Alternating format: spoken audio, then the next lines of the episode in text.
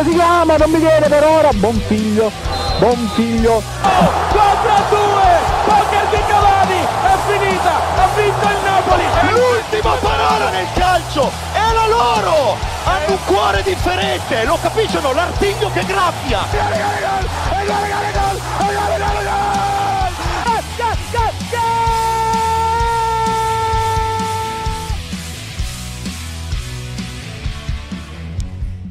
Buon pomeriggio a tutti, amici miei e non dell'avventura. Siamo qui presenti per la nuova puntata di Goal Speaker, la numero 6 della stagione numero 4. Siamo qui con Martino Cozzi quest'oggi.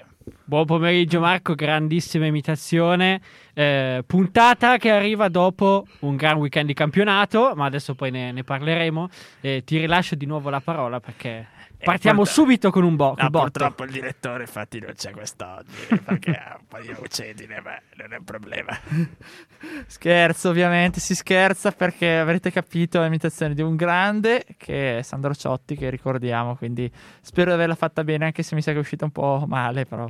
Assomigliava tanto anche a, a Moratti, sai? Eh beh, quello è più così, Proprio per stare, eh. per stare in tema, per stare in tema derby alla grande. E sì, perché oggi parleremo, cari amici di Goal Speaker, di derby, chiaramente parleremo della Serie A più in generale, che come al solito sapete eh, ci accompagna nelle nostre giornate, quindi ascoltateci, però prima di parlare effettivamente di come è andata a finire il- la partita fra i Kashavit e i Bauscia. Salutiamo i Bauscia che qui dentro non sono ammessi, infatti sono ben guardati dal venire.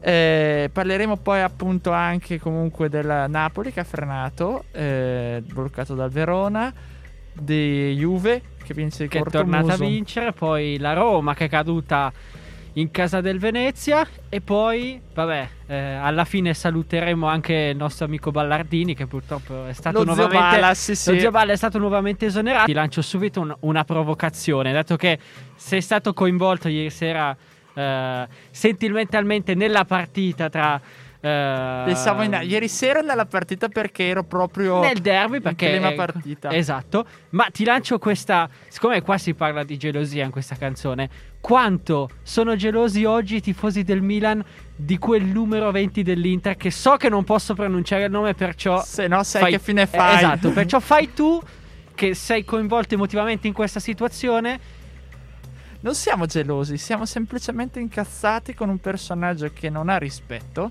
Ma anche se non fossi tifoso o robe del genere, veramente ha avuto poco rispetto perché è un provocatore che se n'è andato soltanto per soldi, non per amore della maglia e che effettivamente poteva evitare quel gesto, soprattutto perché ha ricordato Mauro Icardi, altro grande provocatore, nell'occhio del ciclone per altri motivi e Martino lo sappiamo perché ormai stiamo seguendo da settimane Esatto, ormai siamo diventati, siamo affezionati a questa vicenda, a questa vicenda di Cardi. No, comunque sicuramente non ha fatto un gran bel gesto, eh, quello di andare a provocare, mi pare poi proprio sotto la curva Sì, sud, sì, no? sì, sì. No, perché allora può essere anche un bel gesto dire il rigore lo tiro io. Sì. È andato, è andato a lottare, ha detto il rigore lo tiro io perché l'ho, l'ho- l'ho subito io, diciamo. Non ho paura, dico contro e segno. E lì ci può stare, va bene, ma poi andare sotto, provocare la curva. Direi che i fischi sono al minimo, non puoi aspettarti se non anche altro. Per fortuna non è successo Esatto, esatto. nient'altro se non rigorosi fischi. e- Però, caro Martino, io ti vorrei un po' andare a disaminare come è andata questa partita. Sì, esatto, esatto. Ci saremmo arrivati. È un pareggio che non serve a nessuna delle due squadre, o meglio, il Milan serve per rimanere in scia col Napoli, perché anche il Napoli ha pareggiato, aveva l'occasione addirittura il Milan di andare in testa alla classifica. Pareggio che non serve a niente all'Inter perché comunque eh, doveva assolutamente vincere per accorciare in classifica, un punto appunto che non fa, eh, non fa contenti nessuno dei due. Anche Quello perché che- in chiave campionato praticamente in chiave scudetto cambia nulla. Esatto, esatto. L'un- L'unica, alla fine in questa giornata, l'unica che, che, che gode, che ha acqui- acquistato qualcosa è stata la Juve perché ha guadagnato dei punti su quelle, su quelle davanti. La Juve e l'Atalanta di cui parleremo dopo Esatto. perché è al quarto posto. E appunto volevo dire che, ehm, cioè, insomma, l'Inter bene per 70 minuti, poi dopo si è un po' spenta. Nel finale il Milan poteva anche vincerla col palo di Salemakers che ha lasciato Eh. la parata laser di Andanovic, ha colpito ancora. Pra- praticamente è andata un po' come Milan Juve. anzi forse è meglio per il Milan obiettivamente, ho visto un Milan migliore perché contro la Juve veramente Milan in balia per 70 minuti dalla Juve arriva il pareggio e poi l'abbiamo sprecata, cioè è stata sprecata da parte dei giocatori rossoneri che la potevano portare a casa. Contro invece l'Inter, comunque ho notato il primo tempo, che è vero è stato dominato, ha avuto tante occasioni l'Inter, complice gli errori difensivi del Milan, Sì. che tolto Simon Kier e in parte Ficaio Tomori sulla fascia ha veramente faticato perché il Milan ha impostato e l'impostazione secondo me non è neanche sbagliata perché l'hanno detto anche venerdì. Pioli per neutralizzare l'Inter doveva fare un pressing alto andare a colpire al centrocampo. Il problema è che ha funzionato questa cosa nel primo tempo si è visto benissimo. Il Milan che, recu- che pressava alto recuperava palla e andava sotto ma fino a un certo punto perché poi alla fine devi essere anche capace di avere difensori che ti chiudono tornano indietro e riescono a evitare il, controca- il contropiede se tu perdi palla o se non Sì, riesci cioè, a fermare. Sicur- sicuramente si è anche fatta sentire l'assenza di Teo. eh, perché è proprio ingenuo il, il fallo di Balloture, anche se poi comunque eh, c'è stato il buon Tatarusano che ha tolto le castagne dal fuoco sul secondo, sul secondo rigore. E qua lo, lo ringraziamo e lo salutiamo pubblicamente perché Ciao Ciprian. sicuramente il ruolo del secondo portiere non è mai un ruolo semplice a mio, a mio avviso perché lui sicuramente non partiva in questa stagione per giocare titolare, si è trovato così da un momento all'altro e sta ripagando effettivamente con le, con le prestazioni. Sì, diciamo che ha faticato molto all'inizio, eh. Assolutamente, Non possiamo ma- nasconderlo, però adesso sì, sta, sta ripagando, soprattutto ieri sera, anche se eh, la mancanza di riflessi, un po' la lentezza, che è un po' suo- la sua caratteristica, si è notata, perché su- come ti dicevo anche fuori onda prima, Baluture è riuscito però dopo a riscattarsi salvando sulla linea su un tiro Sì. a colpo sicuro Sì, di sì, Nicolò. Barella.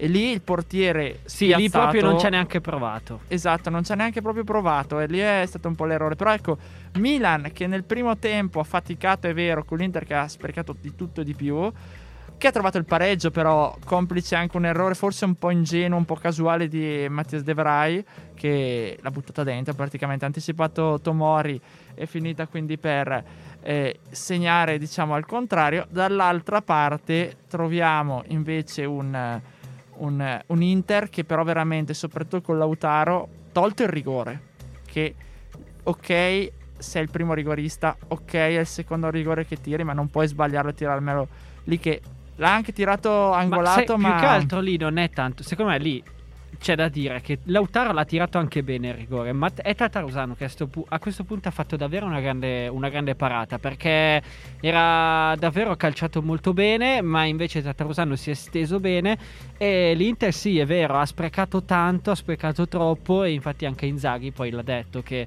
ehm, la squadra gioca bene, la squadra fa bene anche per 70-80 minuti, ma se poi dopo vai a sommare tutte quelle oc- occasioni che sbagli, prendi un tiro in porta, prendi il gol, poi dopo torni a casa con un pareggio e non vinci. eh sì, il problema poi è anche che Geco alla fine si è visto e non si è visto. Sì, anche quello. Infatti poi alla fine Inzaghi l'ha cambiato perché non stava bene, ha provato a giocare con Correa, comunque alla fine non è riuscito a portarsi a casa i tre punti che erano Sì, fondamentali. poi nel secondo tempo l'Inter che ha provato ad attaccare ancora con meno convinzione, ma perché si è trovato dall'altra parte i cambi giusti, secondo me. Cioè, Pioli è stato bravo a inserire da una parte Calulu che doveva forse giocare dal primo minuto, visto quanto c'era già visto anche a Oporto. E quindi lì sulla fascia è cambiato completamente. A sinistra, inserimento di Calulu, davanti, sempre a sinistra Rebic. Si è visto un Ibrahimovic che in un gioco così veloce come quello del primo tempo ha faticato tantissimo Eh diventare di sponda fondamentale. Sì, sicuramente Rebic può essere ed è sicur- uno degli uomini in più di questo Milan che ha caratterizzato questo Milan negli ultimi due anni. Perché è uno che sia forte tecnicamente, forte tatticamente, ma poi uno che ha tanta personalità, tanta, tanta forza e la sua presenza si fa, si fa sempre notare, ovviamente. Quindi direi che Milan eh, appunto ha due facce, Milan due volte che ha però, passami il termine Martino, ha buttato via due punti alla fine. Nella corsa scudetto possono diventare fondamentali perché è vero, come dice eh, Pioli, è stata una partita complicata, alla fine l'abbiamo ripresa con le unghie, però secondo me quello che manca al Milan appunto per poter pensare di vincere definitivamente lo scudetto è questo, la cazzimma nel momento in cui tu hai l'occasione, cioè ok tu la rimonti, Sì, devi essere capace di ammazzarla. Esatto. Perché se non l'ammazzi, poi dopo a lungo andare perdi queste cose. Sì, Ma sì. forse sai cos'è? Questa cosa qua la stiamo notando tanto nelle squadre che- dove ci sono tanti giovani. Per esempio, eh, adesso è un, magari un paragone sbagliato, però anche l'anno scorso la Juve di Pirlo aveva, era un ciclo, ciclo nuovo, eh, ragazzi, tanti calciatori giovani e mancava un po' quella- quel fatto di chiudere le partite che magari qualche squadra più esperta. Ma non è chiuderle in questo caso, poi andiamo, passiamo alla prossima canzone, tra l'altro. Il problema è proprio questo, avere il braccino del tennista. Cioè, tu arrivi, la rimonti, perché si è visto anche con la Juve, e poi alla fine dei conti hai l'occasione di chiuderla, di vincerla, e ti accontenti, non riesci, hai paura, sei sotto porta, ti fermi, eh, sbaglio, robe del genere. Poi, vabbè, che sì, inguardabile ieri sera, mi spiace dirlo, ma a parte il- sul primo rigore, eh, ha giocato male, effettivamente. Però il Milan veramente gli è mancato quel poco, poi di la sfortuna, Selmakers che manco avesse mirato, ha centrato il palo in pieno. È vero, è Eh, vero. e, e lì, e lì è anche sfortuna. Però veramente gli manca proprio quel braccino del tennista dice ok, arrivo lì, mi accontento, non la butto, non, non faccio la cosa decisiva, sbaglio così. Invece l'Inter lì piuttosto che non la chiude. Se hai vantaggio 1-0 ti pareggiano, d'accordo, ma guadagni subito un altro Sì, rigore. diciamo che domini. quel rigore lì doveva essere, passami il termine, calciato come il rigore della sicurezza, no? Senza arte né parte doveva calciare. Adesso noi siamo qua che discutiamo, ovviamente non siamo nella testa di Lautaro, però se avesse magari calciato centrale, facile, facile, probabilmente avrebbe segnato. In questo momento staremmo parlando di tutt'altro. E forse questo è un qualcosa che manca anche all'Inter, ma l'ha detto anche, anche tranquillamente Inzaghi nel post partita. Bisogna ammazzare anche, anche loro, devono crescere nell'ammazzare le partite. Ed eccoci, siamo nuovamente tornati qui su Radio Statale. Io sono Martino Cozzi, insieme a me c'è il direttore Marco Cangelli. Questa è Goal Speaker. E adesso entriamo all'interno del secondo blocco e andiamo a parlare dell'altra capolista, capolista Napoli, che è stata fermata 1-1 in casa eh, dall'Ellas Verona. Mi verrebbe ancora da dire una volta Fatal Verona, dopo quello che è accaduto l'anno scorso. E alla fine Napoli è andata, gli è andata bene perché il Milan non ha vinto, quindi rimane in testa, in testa campionato. E mi pare che in realtà la prossima, eh, la prossima giornata ci sia lo scontro tra Napoli ed Inter. Il ritorno di Luciano, che abbiamo anche qua in studio in realtà, Assolutamente, torno a giocare a San contro- Siro. Torno a San Siro contro la mia ex squadra, spero andare a vincere. Soprattutto io saluto quelli che sono nello spogliatoio, che sono lì che, che stanno ridendo e tutto. Bravi, bravi! Questo è il nostro Marco Cangelli, il nostro direttore che con le imitazioni è davvero fortissimo. Comunque, dicevamo Napoli che rimane in testa alla classifica, però mezzo passo falso? Mezzo passo falso perché... O quando- bravo il Verona che comunque il pareggio se l'è meritato, non ha rubato niente. Allora, facciamo una cosa con calma. Allora, secondo me mezzo passo falso perché quando giochi, ok, gli ultimi minuti 9 contro 11, con le espulsioni, ricordiamo, di Bessa e di Kalinic, non puoi non provare a buttarla dentro. Ok che sono pochi minuti e tutto, ma sei il Napoli. Va bene, eh, sei stanco dall'Europa League, tutto quello che vuoi, Victor Osimhen non è in condizioni ottimali ultimamente, così va bene tutto, sei in testa classifica e l'occasione la sprechi così, è un po' è un peccato. Dall'altra parte dobbiamo anche dire che c'è il Verona di Tudor che sta veramente sorprendendo, secondo me è un po' la sorpresa di questo campionato, sono partiti malissimo. Sì, più che altro perché sono partiti malissimo, o meglio, ai risultati, a livello di risultati sono partiti malissimo perché comunque il gioco c'era, ma adesso da quando è subentrato Tudor sono arrivati anche i risultati e stanno segnando una valanga di gol. Cosa l'altro. che Verona tendenzialmente è una squadra molto difensiva, che non Esatto. segna così tanto. E la cosa strana, però, ok, il gioco c'era, ma lì lo vuol dire che la manda l'allenatore. Vuol dire che Sì, l'allenatore che è una questione- mentalità. una- eh, esatto, esatto. Di Francesco probabilmente non è riuscito a portare avanti quello che Juric aveva inculcato nella mente dei calciatori perché alla fine Verona non ha cambiato tanto rispetto alla passata stagione. Sì, è arrivato Simeone, è, arrivato, eh, è rientrato Casale dai prestiti, c'è questo giovane cancelliere che in realtà da quando adesso non so se si è infortunato o meno, però da quando c'è Tudor non l'abbiamo più visto in campo. Però Tudor è vero, ha lavorato tanto sulla testa soprattutto e infatti si vede che il Verona è tutt'altra squadra rispetto a quella delle prime 3-4 giornate. Ricordiamo che Igor Tudor poi comunque era il vice di Pirlo l'anno scorso a Juve, aveva già allenato Udi- l'Udinese. Sì, tutto, infatti quindi- lui aveva già fatto una salvezza con l'Udinese, era stato chiamato in corsa, aveva salvato la, la squadra. E adesso vediamo se riuscirà, almeno quest'anno porterà a termine la stagione. Speriamo che non faccia un po' la fine del nostro amico Ballardini, che con l'inizio della nuova stagione poi in realtà si distrugge un po', eh, un po' tutto. Eh, poveretto da Ballardini sì, perché alla fine dei conti è stato messo praticamente all'angolo dopo il pareggio, tra l'altro, con, Con l'Empoli. con l'Empoli in rimonta, però sì, mancava proprio il gioco al Genoa, soprattutto nel primo tempo. A parte questa giornata che sono andati in vantaggio, fu- fuori, diciamo, togliendo praticamente un Mattia Destro che è stato ultimamente molto eh, acceso, diciamo così, quasi addirittura da pensare a convocare in nazionale. È un Genoa spento, quindi vediamo adesso se col cambio, tra l'altro, di una vecchia gloria del Milan come. Andriy Shevchenko, che ha comunque portato l'Ucraina, se non ricordo male, agli ottavi sia agli europei che mondiali, quindi ha un'esperienza internazionale. Sì, ti, ti devo dire la verità che io sono un po' scettico sulla scelta di, di Sheva, non tanto perché è Sheva, ma perché passa dal ruolo di commissario tecnico dove poteva scegliere lui tutti i giocatori che voleva in base alla propria idea, mentre adesso si trova una squadra che è agli antipodi della sua idea di calcio, no? È una squadra costruita, diciamo, un po' male, eh? come è stata costruita perché... Come tutti gli ultimi anni, de- insomma, da Sì. qualche anno Genoa non viene costruito mai bene, ma è- sembra un po' tipo il Cagliari che È una squadra assembrata proprio fatta apposta per assembrare in qualche maniera da un punto di vista economico. Ma a proposito di squadre assembrate male, non possiamo non parlare della Roma. parlare di José Mourinho che ha criticato effetto aspra- mu, effetto mu. ha criticato aspramente in conferenza stampa ieri sera appunto la società perché ha criticato tra l'altro il suo coeta e conterraneo Pinto Diago Pinto. perché appunto ha detto che banalmente sono stati bravi la società a ragionare in maniera molto veloce, intervenire, a sostituire per dire Dzeko che però è andato via gratis praticamente, Sì, praticamente sì. che è arrivato poi Abram. Ma l'altro problema dice è quando si è fatto male Spinazzola, si è stati bravi a intervenire subito, facendo, spiegando praticamente che Vida non è all'altezza di Spinazzola. No, e credo che in questo momento le, le prestazioni stiano venendo fuori perché sai com'è. A inizio stagione tutti esultavano, comunque la Roma è tornata, Mourinho ha cambiato tutto, però il lavoro di un allenatore lo- chiaramente la- l'abbiamo visto nel primo mese, eh, aveva vinto mi pare sei partite di fila senza mai prendere gol, ma lì sai l'entusiasmo del cambio, insomma Il calendario, diciamo. sì, anche. anche quello. Il povero Fonseca che era stato cacciato via malamente, è arrivato Mourinho, il Salvatore.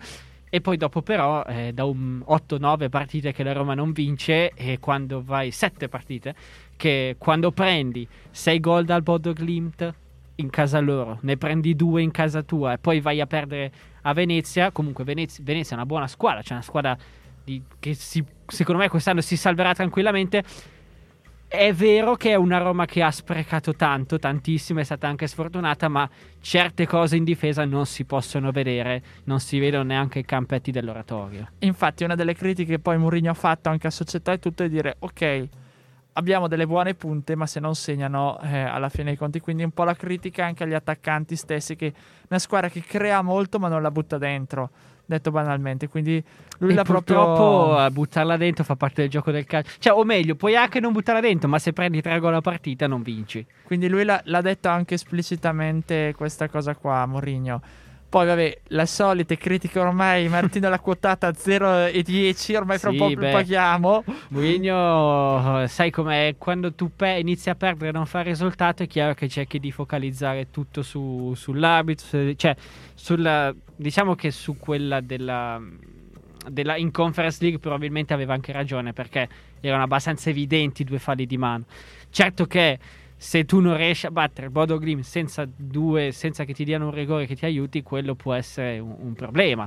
E poi ovviamente non è che ehm, Mourinho secondo me è uno di quelli che ha sempre goduto di buona stampa e forse adesso sta iniziando un po' a tirare la corda e la differenza si vede. E per chiudere questo blocco, Martino, adesso te la lancio lì proprio la provocazione.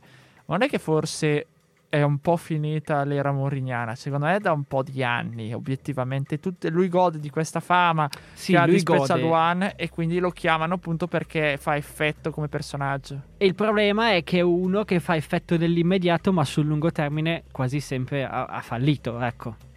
Sì, praticamente dall'epoca del Real Madrid che non sta portando a casa più nulla, quindi sta inanellando esoneri su esoneri e ho paura che se va avanti così la pazienza dei Fredkin può starci, può starci perché porta gente, porta interesse, tutto mangia la pizza mentre è finita la partita. Beve la. Coca-Cola.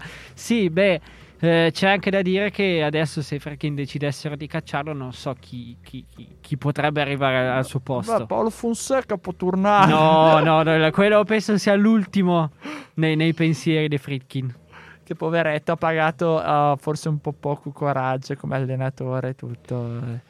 Ma non lo so, nel senso che Fonseca ha fatto molto bene il primo anno, poi c'è da dire che nel secondo anno ha avuto un- una sfiga clamorosa, infortuni ogni 25 minuti si rompeva un giocatore, E, quindi poi, e poi non ricordarsi che non puoi fare sei cambi in Coppa Italia. quello è un altro discorso, ma quello diciamo che è un po' più è un po' più giustificato. Mamma mia, come siamo tornati. Mamma mia, siamo... Mamma mia, innanzitutto complimenti ai ragazzi. Ma che a me ha cantato sta canzone, che hanno calambra, poi è finita male, non so come mai. Sì, Max, eh, probabilmente sei tu che l'hai fatta finire male. Comunque, come avete capito, siamo tornati nell'ultimo blocco dove parleremo della Juve, parleremo anche dell'Atalanta.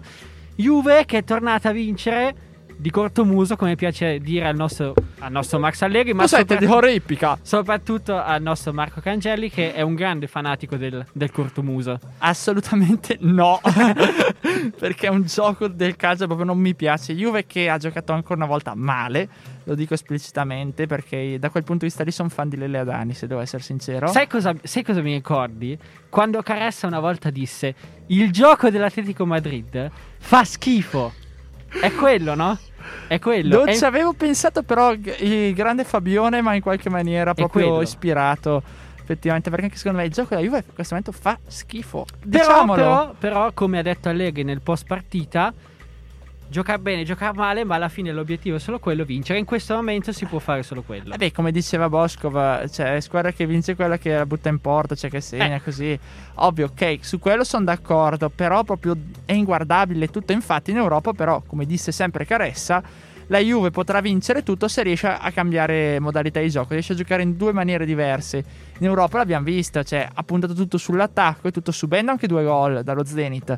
Però ha fatto giocare Chiesa, Morata e Dybala tutti e tre assieme tridente e si è visto invece con la Fiorentina veramente siamo tornati alla Juve che sta lì sta lì a elemosinare sul golletto da mettere dentro così poi si segna vince al 93esimo gol dell'ex ma non sempre ti va bene Rispetto alla Champions, però, c'è anche da dire che il campionato sta vivendo una situazione completamente diversa. E adesso, come ha detto anche Pazzini, l'obiettivo di Allegri è quello di ridare autostima alla squadra facendo risultati. E comunque, rispetto alla, alla partita col Verona, alla partita col Sassuolo, la Juve non ha preso un tiro in porta contro la Fiorentina, che comunque in questo inizio di stagione ha fatto vedere cose buone. La- permettimi di sottolineare che là davanti la Fiorentina ha un grande attaccante come Vlaovic, ma alle 20 di sabato sera D'Elite aveva finito di mangiarsi una tartar di Vlaovic perché non l'ha mai vista. Eh eh domandiamocelo perché Vlaovic qualcuno direbbe perché deve- è già in procinto andare alla Juve tutto così secondo no, me no forse perché D'Elite è forte e l'ha marcato per 90 minuti e non è mai riuscito a girarsi. Sicuramente, probabilmente anche perché appunto la Juve ha cambiato. Non c'era Chiellini se non ricordo No, male. né lui né Bonucci hanno giocato Rugani e D'Elite. Tra l'altro Chiellini e Bonucci si sono fatti male, probabilmente non ci saranno neanche in nazionale. Mentre, po- possiamo dirlo, eh, dovrebbero essere convocati in nazionale al posto di Pellegrini e di Zagnolo, Danilo Cataldi e Pessina. Sì, perché non l'abbiamo detto prima, effettivamente Esatto. dalla Roma ci sono stati. Anche, se, anche se a proposito, anche prima tornando indietro del derby, anche Bastoni Barella c'è apprensione perché ieri sono usciti malconci. Quindi Quindi Mancini c'ha sempre un po' di gatte da pelare quando fa le convocazioni perché tempo due giorni si rompe qualcuno deve ripensare tutto da capo. sì, detto ciò, comunque la Juve dimostra ancora una volta che ha una carenza davanti in attacco in campionato.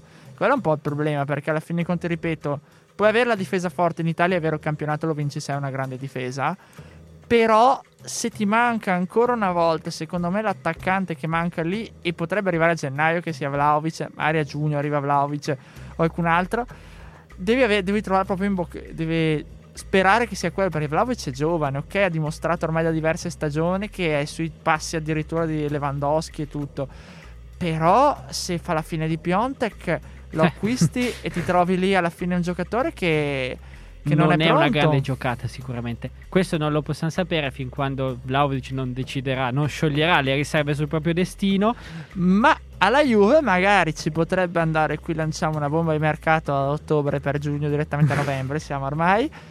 Duvan Zapata, c'è un giocatore del genere, sarebbe da Juve magari. Non, non so se in questo momento sia quello di cui ha bisogno perché la Juve in questo momento manca uno che faccia 30 gol a stagione. Si chiamava Cristiano, di cognome faceva Ronaldo, adesso gioca a Manchester.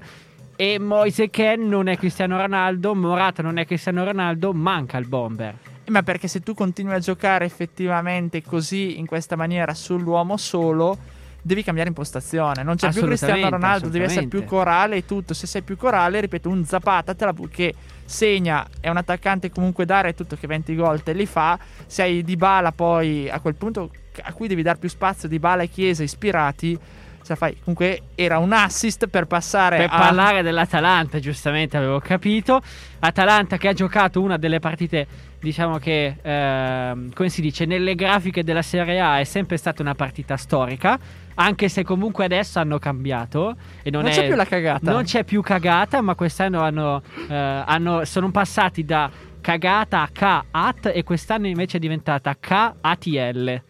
Proprio per... Cagliari Atletico Madrid. Esattamente, Atletico Madrid che giocava con la maglia blu, Atletico Madrid che ha vinto in casa del Cagliari, vabbè. Comunque, Atalanta che vince, ma Ma ma comunque un po' ha rischiato perché, perché hai contro Joao Pedro che è un giocatore fantastico e che in qualche maniera un po' ha rischiato però ecco c'è da dire che l'Atalanta ha comunque convinto e soprattutto a me è piaciuto posso dirlo Coop Mainers che è forse l'acquisto che veramente non si è ancora visto che si stendeva e che finalmente eh, l'Atalanta ha trovato cioè questo olandese nazionale olandese tra l'altro Sì.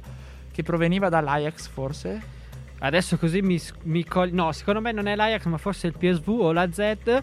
eh, ma è vero perché è uno di quelli che Gasperini sta plasmando giornata giorno dopo giorno e infatti proprio eh, da quando l'ha messo in campo la prima volta non l'ha più tolto. È stato anche qua complice per i vari infortuni di, di Freuler, i vari defezioni in difesa che ha avuto l'Atalanta e quindi eh, il conseguente spostamento di Deron nella linea difensiva, ma Coop Mainers sta dimostrando di essere davvero un giocatore di livello, fa girare la squadra, dà tanta dinamicità, mi ricorda tanto a livello di, di dinamicità uno dei miei pupilli, lo possiamo dire, McKenny, perché lui è uno di quelli che merita davvero tanto. E comunque l'Atalanta, quarta, quarta in classifica, e si sta riconfermando. Eh, ma lì, sai, Martino, una cosa. Eh, si è sempre parlato, l'Atalanta, una squadra che alla fine dei conti eh, deve puntare alla salvezza. Adesso non puoi puntare alla salvezza. Adesso se non va in Champions l'Atalanta è un fallimento. Non so se proprio sulla Champions, però sicuramente diciamo che Eh, per il i target tifosi- dell'Atalanta deve essere almeno le prime sei, dai. Per i tifosi, secondo me, un po' sì. Perché alla fine dei conti, se tu non hai quello, non arrivi nei primi quattro, hai un po' questo problema. E quindi questa situazione qua, ne parlavo anche ieri. Secondo me, che il presidente, ripeto, Makers, si sta rivelando un ottimo acquisto. Deve investire un po' di più per Cassi. Perché con i soldi che riesce a far fruttare dalla squadra e tutto dei magheggi che ti fa Gasperini, se alla fine dei conti non, non investe di più per i prossimi anni, c'è il rischio che ti va male una volta, va male una stagione, poi alla fine dei conti rimane lì. Quindi non puoi sempre sperare nei magheggi del Gasp, c'è proprio bisogno anche di qualcos'altro e per mantenere poi quello che è il livello a cui ci siamo abituati, un Atalanta in Champions, Ecco, che si sì. gioca anche La il cosa, campionato. la- diciamo che in questo momento la cosa più difficile è ogni, ogni anno mantenere il livello perché comunque ci sono tanti pezzi pregiati e abbiamo visto che comunque l'Atalanta è una bottega cara, una, una squadra che, che sa vendere bene. Eh, ma ogni anno alla fine cerca sempre di scovare giovani talenti nuovi da mettere in rosa e a volte alcuni li fa fruttare all'interno della propria squadra, altri, vedi per esempio Kulusevski, li manda a giocare in prestito e poi però si fa, insomma, in un anno di esperienza di Kulusevski ha incassato mi pare una quarantina di milioni per un calciatore che ha fatto il, il primo anno di Serie A ed è uno quel, di quelli che in questo momento forse nel panorama europeo, nel panorama mondiale sta un po' più, eh, un po più deludendo perché sta sentendo quello che è il, il salto. Dato che siamo quasi in chiusura, vorrei dire questa cosa qua, parlare giusto un minuto e fare complimenti al Bologna perché il Bologna in questo momento si trova nella parte sinistra della classifica a 18 punti così come Juve Fiorentina ed è stato un grande inizio di stagione perché mi pare sia due, dalla stagione 2002-2003 che il Bologna non facesse addirittura 18 punti nelle prime giornate di campionato. E questo un po' ci pensavo oggi, sintomo di come Mihailovic alla fine stia lavorando veramente bene, sia perché ha ereditato una squadra, non so se ti ricordi la prima il Bologna, primo Bologna che era quello di Inzaghi che lui ha ereditato, ma ormai sono 3-4 anni che Mihailovic e la società, nonostante le 5 sberle prese a inizio, a inizio stagione dalla Ternana in Coppa Italia, adesso hanno trovato anche col cambio di modulo perché è passato alla difesa 3, c'è quell'Artur Teat che tanto mi stuzzica e con quel personaggio di Marco e Marco Arnautovic, Arnautovic giustamente che anche anche ieri eh, ha segnato e ha condannato probabilmente il povero D'Aversa a, a un esonero. Non eh, so se è quasi immediato, ma si parla. Si parla di, di lui, lui. lui. Tornerà, chi lo sa, lo scopriremo probabilmente settimana prossima. Venerdì ne parleremo, spiegheremo chi è perché mi fanno segni dalla regia chi è questo lui, ma è, è una persona innominabile. È proprio quindi... lui che per i tifosi milanisti per i tifosi milanisti non lo possono, non lo possono neanche vedere, è il maestro. Diciamo solamente questo perché abbiamo un'ampia scelta. Mi si stanno inchinando, voi non vedete tutto, si stanno inchinando al maestro. Al maestro, ma non vi diciamo quale dei due. E fra invocazioni di ritorno per lo zio Bala, che speriamo torni qui fra noi, magari ci ascolta. Ciao Davide Ballardini, noi ti Ora che sei qui. a Ravenna, disu- no, disoccupato, sì, disoccupato. No, disoccupato un cavolo, prende ancora i soldi. soldi dal Genoa, quindi beato, beato lui, diciamo così. Beato lui che non ha nulla da fare. Comunque, se viene qua eh, molto volentieri, noi, caro Martino, siamo ormai arrivati alla fine. Venerdì sveleremo chi era quel personaggio misterioso. Anzi, scrivetecelo su il Instagram. Maestro. Ecco, che è il maestro. Diciamo qua una cosa: dovremmo aprire un numero, una, una casella per parlare con i nostri ascoltatori. Potete scriverci sui nostri. Eh, purtroppo non possiamo direttamente in diretta dal punto di vista telefonico, però potete scriverci sui social, sulla nostra pagina Instagram, Google, Goal Speaker, slash, trattino basso, trattino basso si dice, no slash, radio statale, uguale per Facebook, quindi scriveteci, oppure... E noi eh, vi leggiamo in diretta. Noi vi leggiamo in diretta e vi, vi sveleremo poi chi è il maestro, quindi scriveteci, scriveteci, scriveteci. Noi dobbiamo lasciare spazio ora agli scanzonati dove c'è un altro maestro, il vero maestro Jacopo Rossi, che eh, anche lui in qualche maniera non è felicissimo come è andato ieri sera, però può essere più o meno soddisfatto. Martino, io ti ringrazio. Io ringrazio te.